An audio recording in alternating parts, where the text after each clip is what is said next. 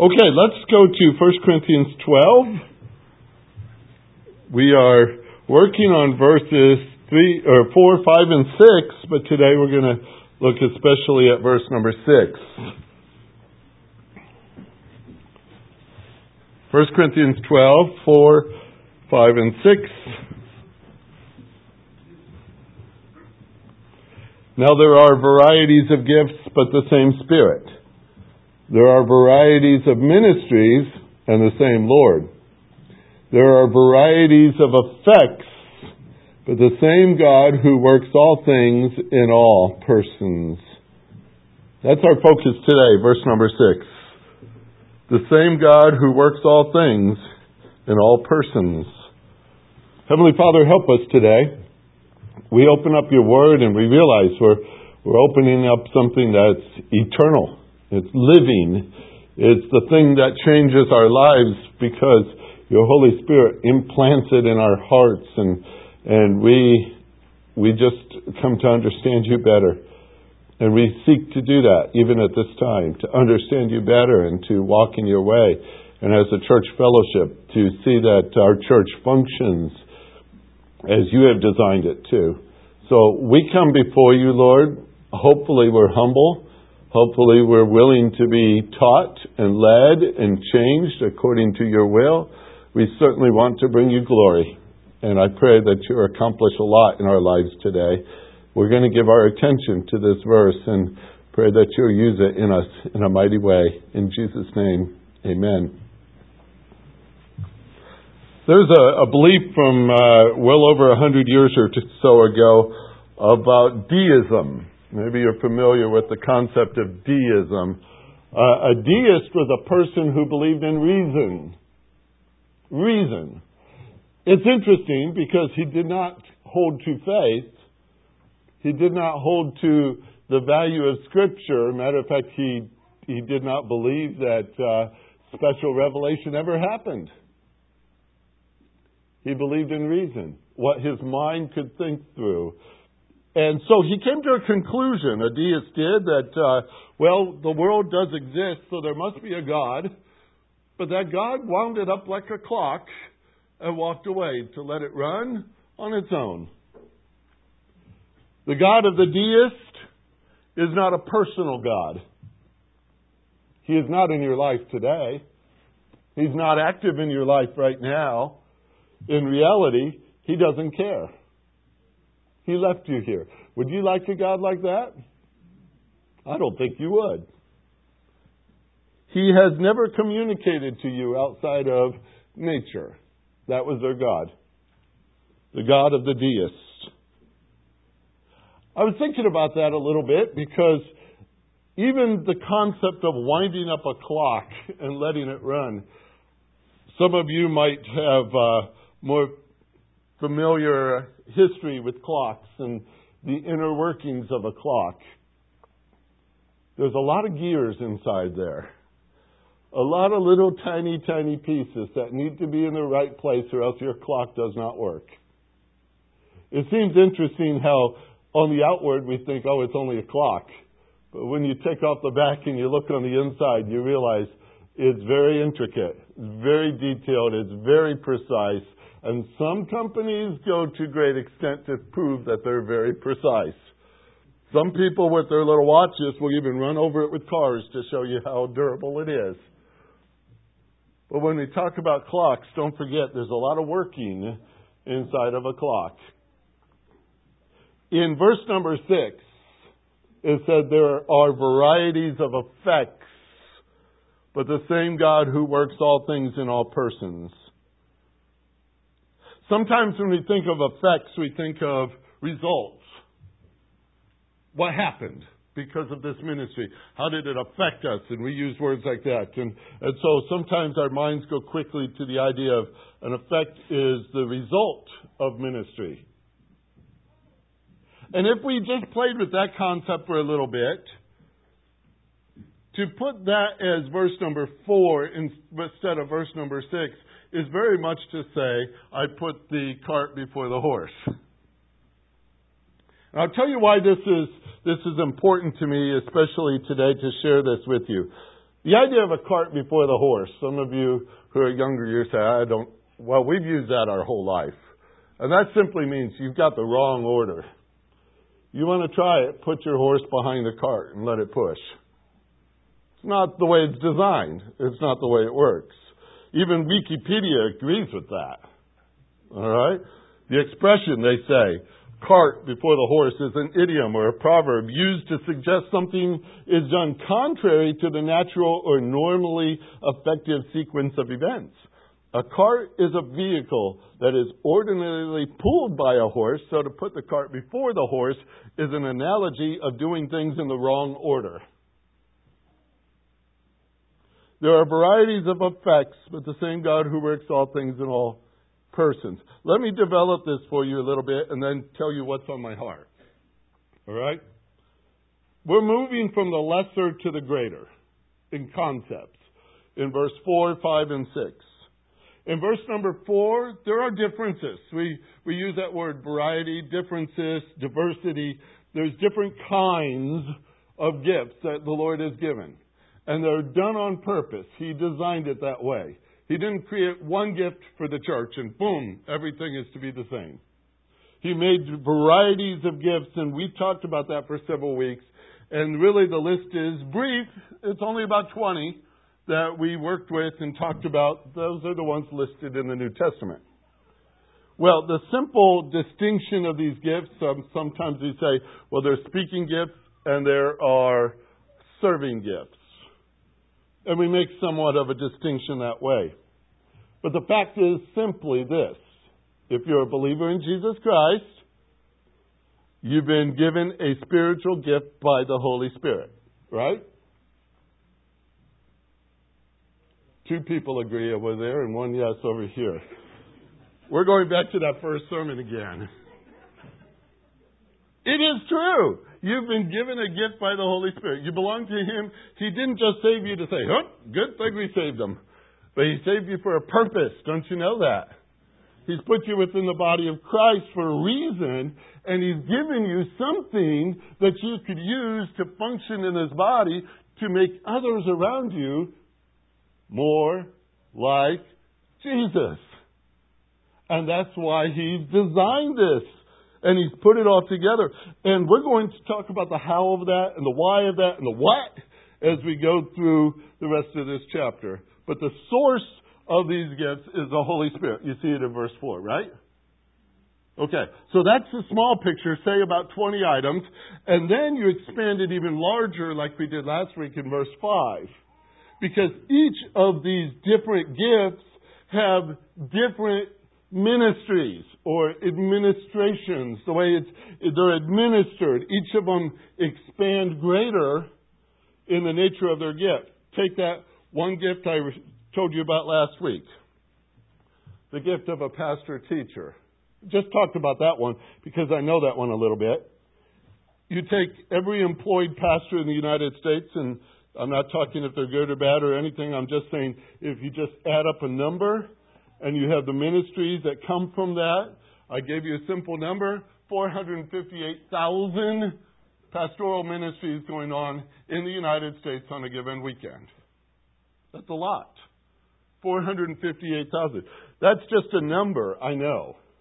But it's kind of the, the way that helps me understand something that's big. Because it's more than just pastors in a pulpit we have chaplains and we, we have missionaries and others who fit those kind of schemes, and then put it on a worldwide schedule, and I don't even have a number. But if I just kept it simple with these figures, here's where it comes out.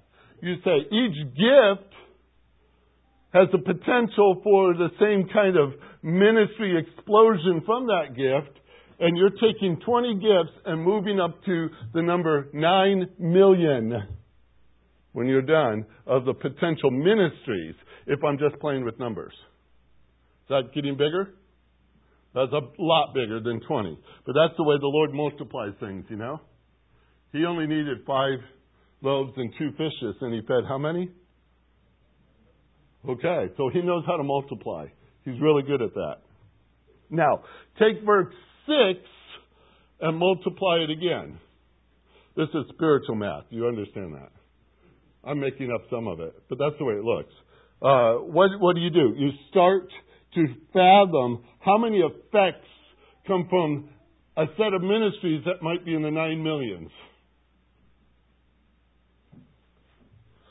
You ever tried to count the stars? Or the, the little grains of sand on the seashore? You know how the Lord made that in reference to his people, the Jews, how many there would be. But how many effects can God produce from nine million ministries? I don't even have a number. I don't even know if my calculator would do that. My old calculator growing up, when you get that big, it says E. Says, can't do it. I think that meant error or enough. I'm not sure what it meant, but I want to show you two things from this verse that I think are very helpful. When, when I, I teach my Greek students, we got a few in this room right now. When you come to translation work, you separate it first. Look at the sentence and separate it. If there's punctuation, separate the phrases. If there's a conjunction like and, separate the phrases. Because it's easier to translate in smaller pieces than to try to figure out the whole, and you could get confused on that. So we're, we're always looking for the commas or the periods, the semicolons, words like and or but or therefore or whatever, and, and we break it in half. Look at verse 6, and you will see it breaks into two pieces. There are varieties of effects. Stop right there. But the same God who works all things in all persons. Second phrase. There's your outline for today. It's real simple. It's right according to the order of the grammar, and it's going to be, I hope, easy to understand. There are different kinds of effects. This word is actually the word we get energy from. It's an interesting, it looks just like it. It's one of the easier Greek vocabulary words to learn. Energema. Energy. It's not only the effect, or as many times we put it down as somewhat like the result, but it's actually the workings within the ministry. The workings that we're going to look at. Uh, I could tell you how big this is going to get because, number one, it's plural. It's not one effect. It's many, many effects. That's how big it's going to get. Let me give you another picture. I like, I like trying to put big concepts into words. You take one United States, and then you have 50 states within it. And then how many people are within all that? The number is 330 million. All those different people, all different ages, all different races, all different appearances and looks, all different employments, all different phone numbers, all different number of hairs on the head, right? That's getting big. Does God know? Does he care?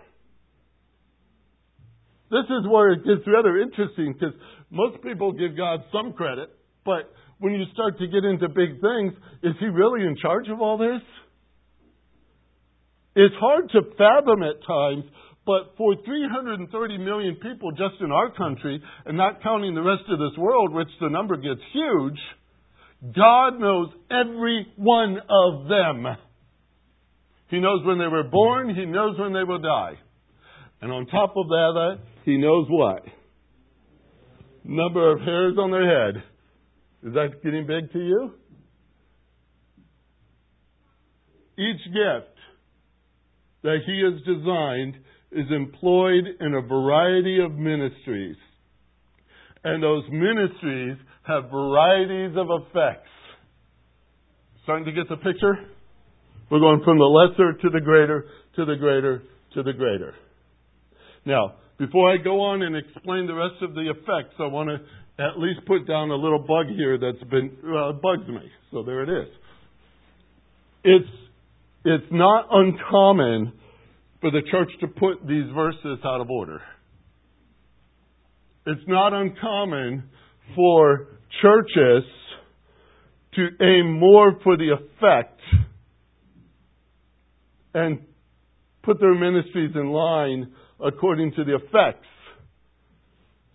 rather than the order God designed it. I take, for example, the church growth movement of the 1990s and beyond. There was a simple blueprint. That's what it came down to. Many churches followed it. It was written up in a book, and everyone said, hey, let's do that. That's what we should do. It was about music style, it was about the way you set up your auditorium, it was about the message, it was about the aim. Do you know we as pastors also got uh, wonderful software and such to tell us what to preach on a given Sunday? So that everybody in the whole thing was preaching the same thing every week? That surprise you? I hope not. We pastors were told in a sense, in essence, if we follow this pattern, we'll get the results just like the author of the book did. And we should follow that system. Put aside the fact that this pattern, pattern was fashioned after a business program and not a theological concept. They wanted to follow a business concept and, and what did it affect? So many pastors, and I know this personally, who were pastors of small churches and small communities thought that their ministries were not effective anymore. It was discouraging. Discouraging. People started to migrate to these larger congregations, and the smaller ministries were being uh, diminished even more. It was frustrating. I could tell you all that because I watched it. I saw it. We were in a smaller fellowship in Indiana at the time. Going along just like we thought we should. And one block away, they started to build one of these large type of churches. Next block over. When they opened it, the community flocked to it, even people from our own church. It was heartbreaking. The church that we were a part of was named Community Bible Church. The church, new church down the street was the Community Church. They were not in the phone book yet. And so when people pulled out the phone book to call the community church, they got my number. And they asked for directions. And do you think I told them down the street? uh I gave them directions to our church. But I will tell you how discouraging it was when the whole push is to create churches that all look alike. They all do the same thing. The pastors preach the same thing, and they go all the way through that kind of a procedure. Look at verse number six again. We, as human beings, are likely to believe the world's opinions on our ministry and the effects on our ministry rather than seeing it from God's vantage point. How many times do we go about comparing effects with other churches? I have to say, as a pastor, I know that story.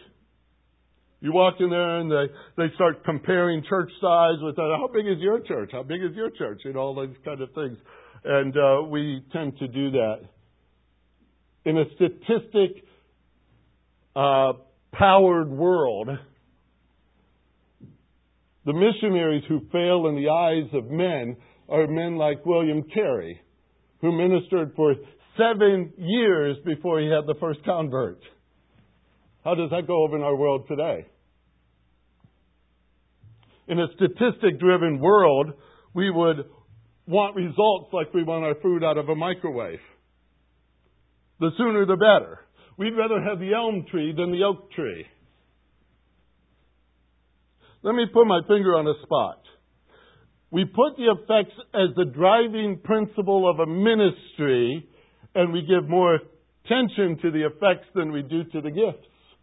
And we give more attention to the effects than we do to the ministries. But even worse, on the second side of that whole column, we're giving more attention to the effects than the Holy Spirit and the Lord and God Himself. I hate to confess it that way, but I've seen it. We put the cart before the horse. It's just a simple analogy that it's in the wrong order. Let's walk, through what are these effects. There are works accomplished. There are different operations.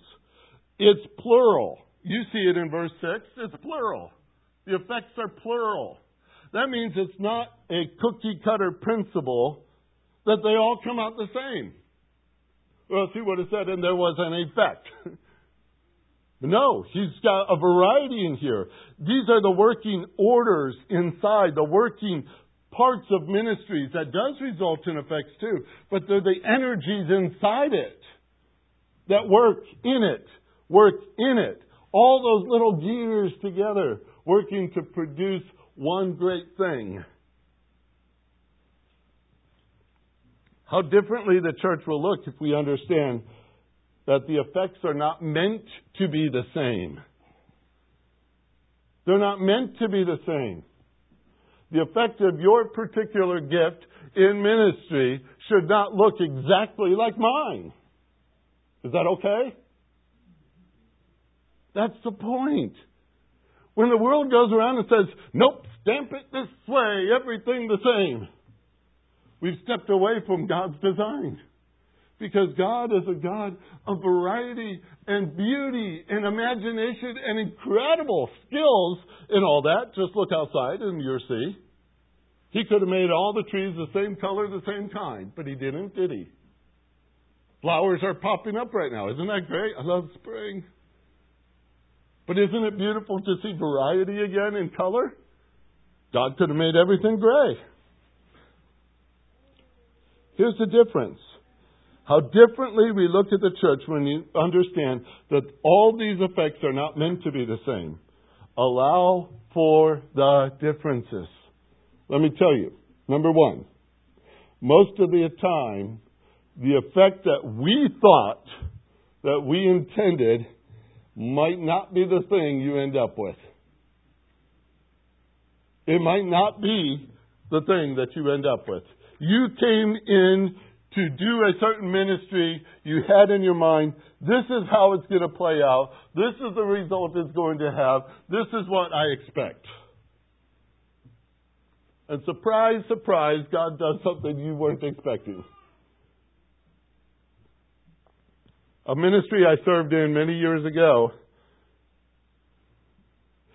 the church as a whole in this city was following the idea of structuring their services the same. They were aiming at the 20 year olds and the 30 year olds. And so they were adjusting their music and their service and everything to match that group. And the entire city was following orders like that. And our church, well, we, we chose not to do that because as we stepped back, we thought, oh, this is going to be really tough on us. But you know what happened? Our church filled up with 60 year olds. Why? They were left out. And they thought, well, we got to go somewhere. And eventually we started to see that. Were we aiming at ministry to 60 year olds? Not exactly. But that's what the Lord brought to us, and it surprised us. But it wasn't long before we had a church full of 60 and up. That was our youth group, by the way 60 year olds. When you got a 100 year old guy there, I mean, 60 is still young, right? But the Lord blessed that work. Just because we wanted to minister to people, and these people need ministered to. It wasn't what we expected. We didn't aim for that, but that's the way the Lord brought it about. In another ministry, I watched uh, local churches. Yes, there were Bible churches, and they were really Bible churches, but they were also bending and twisting to match the cultural trends we fought that hard in our particular ministry for years. And it wasn't long, and it really did surprise me. It wasn't long until our church was full of retired pastors, retired missionaries, retired Bible teachers. It was interesting to watch. These were the pastors that formerly ministered in the other churches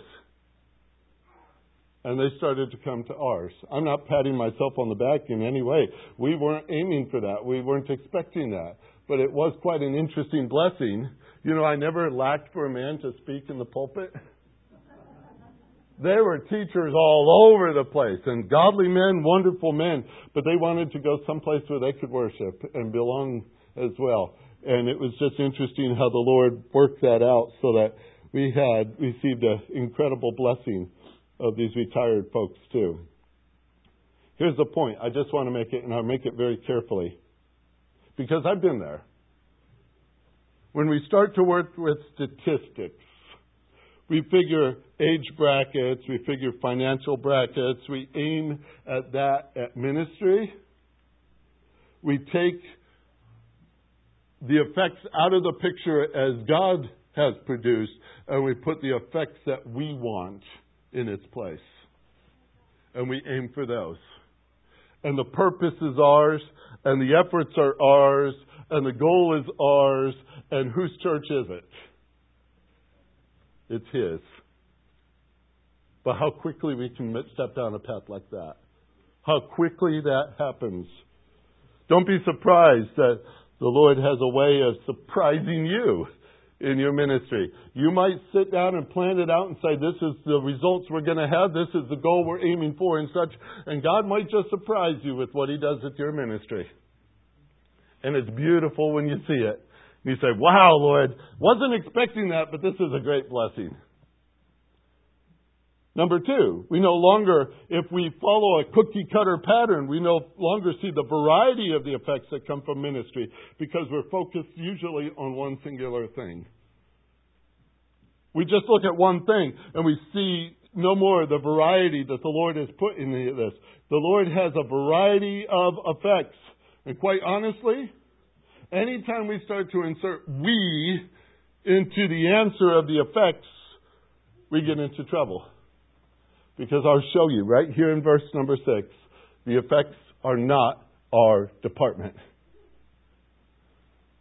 That's not our department. That's why there's a second part to the verse. Yes, there are diversities of operations, as the King James writes, but it is the same God who worketh all in all. The Living Bible says it's the same God who does the work in and through all of us who are His. Do you know even Jesus understood that? That might sound like a funny way to say that. But I was reading in my devotions this morning from John chapter 12, and he made this comment, and I want to read it to you. For I did not speak on my own initiative, but the Father himself who sent me has given me a commandment as to what to say and what to speak. Even Jesus looked to his father and said, What do you want me to say? What do you want me to speak? What do you want me to do? Isn't that quite a picture for us? Jesus even left it to his father to bring about the effects, to guide him in the steps. Kenneth Wuest, in his translation of verse number six, says, It's the same God who, by his divine energy, operates them all in their sphere. ESV, if you have that. It's the same God who empowers them in them all in everyone.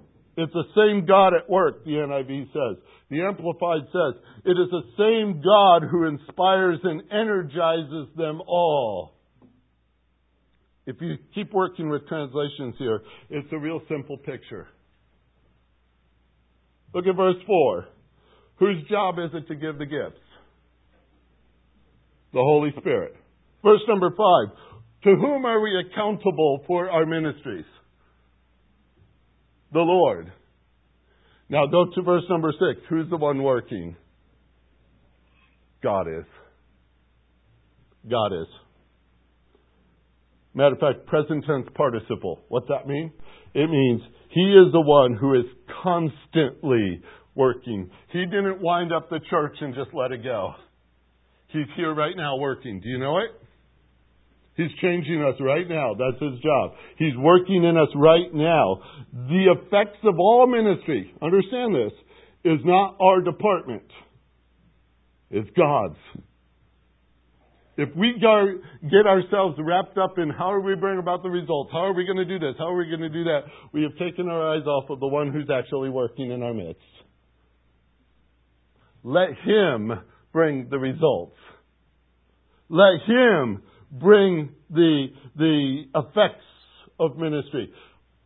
Did the Corinthians understand this? Go over to chapter 3. Let me show you what they thought. Chapter 3, verse number 1.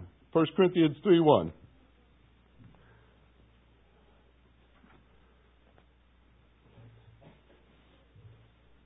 And I, brethren, start in verse 1, could not speak to you as spiritual men, but as to men of flesh, as to infants in Christ. Does this sound like it's going down a good road?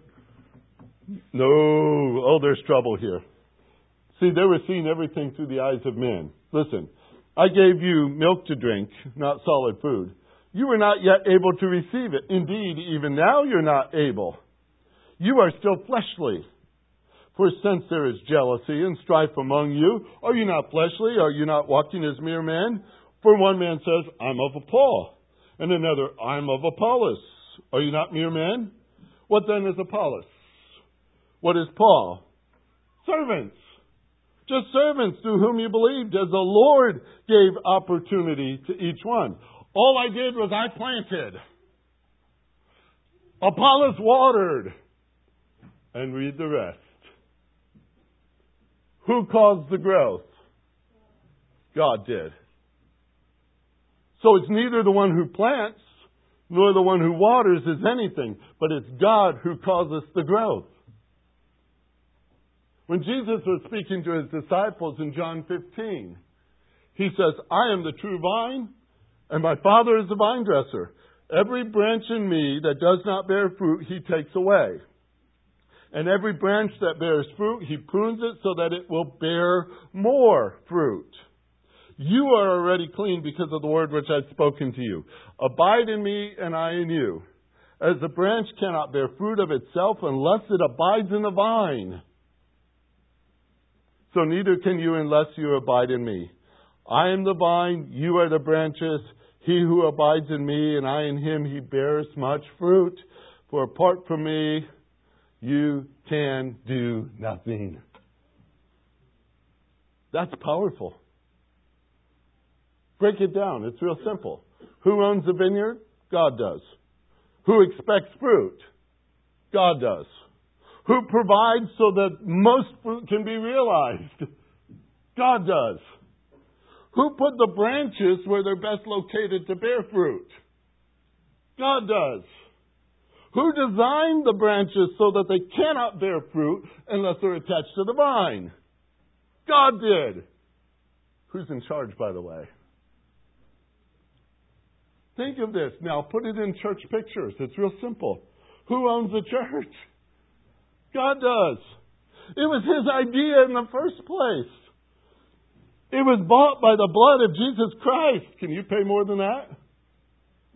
No. It's generated by the work of the Holy Spirit. Does God expect the church to be fruitful? Yes, He does. Does God provide so that the most fruit can be realized through His church? Yes. That's why we call the efficient functioning of the church. God knows the best on efficiency and how to bring this all about. He can take something little and make big things out of it. God has placed the branches of the church in the best location to bear fruit. So many times we say, Boy, I wish I was on that branch. Why can't I be on that branch? When God put you on this branch. God puts you here because that's where you can bear more fruit for His glory. But when we get our thinking backwards, we start to think about ourselves and not about Him. God has designed the branches of the church so that they cannot bear fruit unless they're attached to the vine. Doesn't work apart from Jesus. Doesn't work unless they're attached to Him. Literally, folks, this church can do nothing apart from Christ. Nothing. Does that sound like a deist to you? He wound it up and said, let's just see what happens. Uh uh-uh. uh Jesus said, I will build my church. And then in Ephesians it says, and he will present that church to himself. And that church will be in all her glory, having no spot or wrinkle or any such thing. She will be holy and blameless. And I can't wait to see it. But understand, the Lord does not lay the, on the church the responsibility of the effects. He does not lay it on us. He says, now you take this gift, I give it to you, use them in the ministries I gave to you, and leave the effects to me. Leave the effects to me. He might produce something in a very quick way. But you know what? He's also very good at producing something in a very long way. He's not going anywhere. So many times he says, it's got to be quick or else it won't work. God says, no, watch how long it could take. I passed out uh, information on our church in one community, went door to door with uh, passing out these flyers 2,600 people in our town, so it was a nice afternoon walk to go to all the homes, and I would visit with people at every door. And what was frustrating was there was no results. I thought the next Sunday we'd have more people in church, but there wasn't any difference. It went on for months and months and months, no results whatsoever. And I thought, wow, I did a lot of work, talked to a lot of people, nothing happened. And so I forgot about it. Until the doorbell rang a year later. There's a man standing there with my flyer in his hand. It had been on his refrigerator door for a year, and today he wanted to talk about Jesus. I said, Wow, was that worth the wait? that was. As I said earlier, he might produce effects in a way you do not expect. Let God use his creativity. Let, let him be God. He works all things in all people who belong to him. With such diversity of gifts and ministries, don't be surprised with the diversity of effects that the Lord will bring about. You don't know what the next thing might be. How the Lord might use a simple word, a simple thought, a simple action, and produce results that you've never expected. I love the story of Charles Spurgeon, who uh, was known as a soul winner in his preaching. If you've ever heard a sermon read or read it yourself, you would say, wow, this guy goes right to the heart every time. And here, he often crafted his message to reach the lost. And one day, he was just visiting the construction site as they were putting together the Metropolitan Tabernacle. And he thought, I'll just go and see how it's going along. It's unfinished, but, you know, he walked up on the platform and wanted to test the acoustics. So he yells out, before there's microphones and stuff, he just yells out, Behold, the Lamb of God that takes away the sins of the world. Sounds good. And he walked up the stage. He didn't know. That word penetrated the heart of the worker and the rafter, and he came to know Christ as his Savior. Don't be surprised at what God can do. Spurgeon didn't plan that, but God is a God who is able. Do we believe that? He is able. He equips multiplying ministries with his great variety to bring about differences in results, probably as numbers as there are stars in the sky. I used to quote several times here Hudson Taylor's depend upon it. God's work done in God's way will never lack God's supply. I'm going to modify it just a little bit. I don't think he'd mind. God's work done in God's way will never lack God's effects. Never. It's His work. How does the church function efficiently? How does it function properly? It follows the design that the Lord has made it to be. Don't make up your own design for your ministry.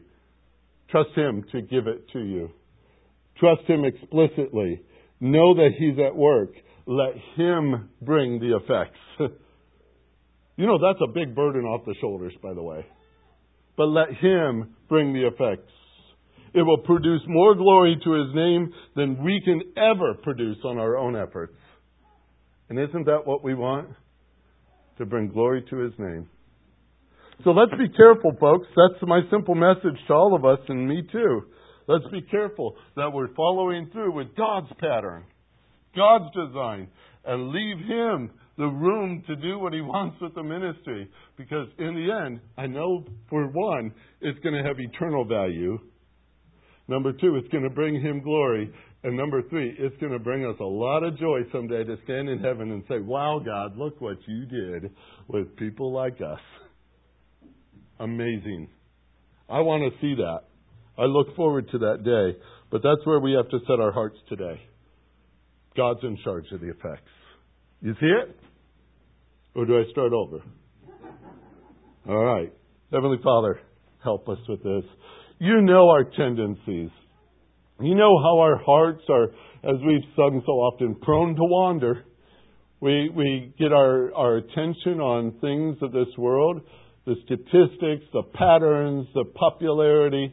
We look at the, the great so called preachers of our day and age and say, I've got to be like him to be effective. I've got to look like him. I've got to talk like him. I've got. The temptation is so strong, so strong to, for us to manipulate ministries to the effects that we desire. Today, this verse stops us, stops us right there. It sits us down and it says, Listen, this is God's work, not ours. May we learn that in its fullest measure. May we understand and stop trying to manipulate the effects. It's God who is at work, and I'm so glad you are, Lord, because we make mistakes a lot. We aim at the wrong things. But I pray that you help us control our actions and control our attitudes and draw us closer and closer and closer to understanding what this church is that you have designed and how we function the best in it. I pray, Lord, you just help us understand today because that's our need, that's our desire. In Jesus' name, amen.